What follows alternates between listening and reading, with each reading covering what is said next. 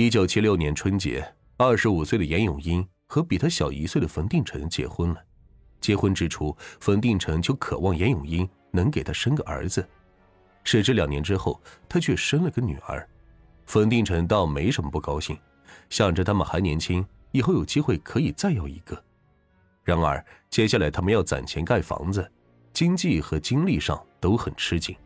对上计生员又催得紧，严永英就去上了环。只待过两年再说，可这一晃就是几年过去了，房子早已盖好，日子渐渐有了起色。冯定成就旧话重提，并通过关系给严永英娶了环，想要再添个男孩。可严永英娶环三年了，一直没有再怀上，两口子都很着急。眼看着年纪大了，冯定成就怪严永英不争气，严永英心里也是犯嘀咕，就拉着丈夫到医院做检查。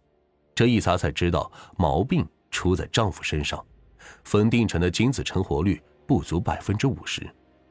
检查之后，冯定成仍不甘心，对严永英说：“我们再试试，要是还不行，你干脆去嫖个男人算了。”虽是开玩笑，但说多了，严永英也有点动心了。可是去找谁呢？严永英思来想去，注意到了隔壁的男人刘明堂。刘明堂虽说已经四十多岁了，但人正值壮年，精力旺着呢，并且这个家伙也是个花花肠子。自从自己嫁过来，没少用言语挑逗自己，有的时候胆子大了，还敢在自己身上摸一把。这样想，严永英心里便有了底，以后见了刘明堂也不免眉来眼去的。一九八六年三月初的一天，冯定成去厂里上班了，女儿在上学。严永英一个人在家里闲着，东翻翻西看看，心定不下来，老想着昨夜与丈夫投黄时说的话：“要是生个儿子多好啊！”正胡思乱想之际，刘明堂来了。刘明堂见只有严永英一个人在家，随即起了色心，开始动手动脚，并说要给他弄个儿子来。严永英求子心切，就半推半就的任其摆布。这种事一开了头就难以收拾。随后，刘明堂隔三差五就找过来，有的时候是冯定成上夜班，更多的时候是在白天。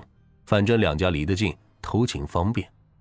可谁知好景不长，儿子还没生下来，奸情倒让冯定成撞见了。那日，冯定成去上班，刘明堂又摸了过来。好事才毕，严永英听见有人在开大门，吓得赶紧爬起来，这扣子还没扣好。冯定成便进来了，说是厂里停电。见妻子慌慌张张，冯定成走进屋里，看到床上还躺着个人，揭开被子一看是刘明堂，便一脸恼色的退出来，狠狠的瞪了严永英一眼。刘明堂赶紧爬起来从后门溜走，冯定成回屋一把抓住严永英，打了他两个耳光：“你干的好事，狗东西！”严永英扑通一声跪下来：“定成。”求你原谅我，我只想生个儿子。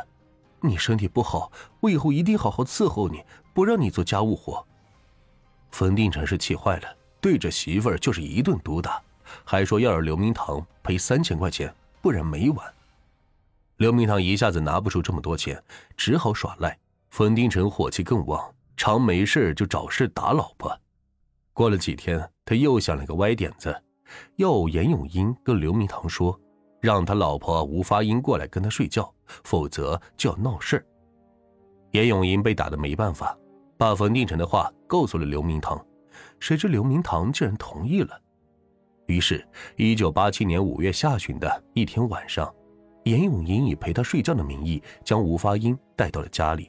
冯定成下夜班回来之后，把他给睡了。对冯定成的审讯同步进行，不过冯定成的口风很严实。始终保持沉默，直到警方把严永英的笔录摆到冯定成面前，他才像泄了气的皮球，整个人都塌下去了。原来冯定成在睡过吴发英之后，仍觉得不解气。他嫌吴发英老了，认为自己是吃了亏，而刘明堂只给了两百块钱。冯定成说，他每天晚上与妻子躺在床上时，都会想到妻子与刘明堂在他的床上苟合，气就不打一处来。他要报复。要杀人，要狠狠的治治这个给自己戴绿帽的人。一想到杀死刘明堂，冯定成心中就会产生快意，但用什么方法呢？他又不是没想过用暴力，但又想这样自己可能也要吃亏，容易暴露。他一直在寻找着一种又保险又能置仇人于死地的途径。那日他在家里没事，顺手翻着一本中草药手册，翻到一页上写道：“羊角漆草本，剧毒，微量，可治伤湿。”冯定成兴奋起来，叫严永英去找人寻羊角漆，就说给他治风湿腿。严永英起先害怕，不肯干，冯定成就毒打他。严永英被折磨的不行，又想刘明堂的确不够意思，舍不得拿钱让他一个人吃苦，就答应试试。谁知道村里托人搞羊角漆时，人家却说这东西毒性大，弄不好得闹死人，搞不着。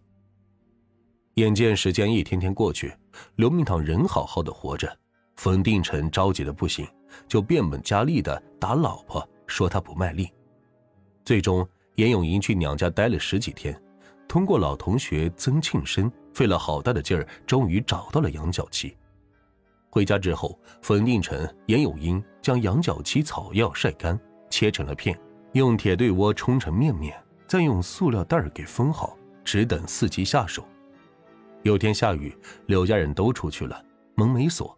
严永银还跑过去观察了一下地形，回来对冯定成说：“酒坛子放在房屋的床边上，上面盖块三合板和报纸。”冯定成说：“你怎么不下药呢？”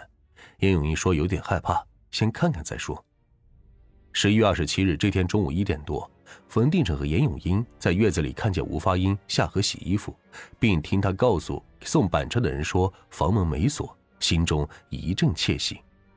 等四下无人，冯定成对严永英说：“你快去下药，这是好机会。我到外面假装修电线，给你看着人。”一点五十分，严永英蹑手蹑脚的推开了刘家的大门，直奔酒坛子。他小心翼翼的揭开三合板，把装有羊角切剧毒药粉的塑料袋口打开，给倒了进去。之后便慌慌张张的逃回了自己家中。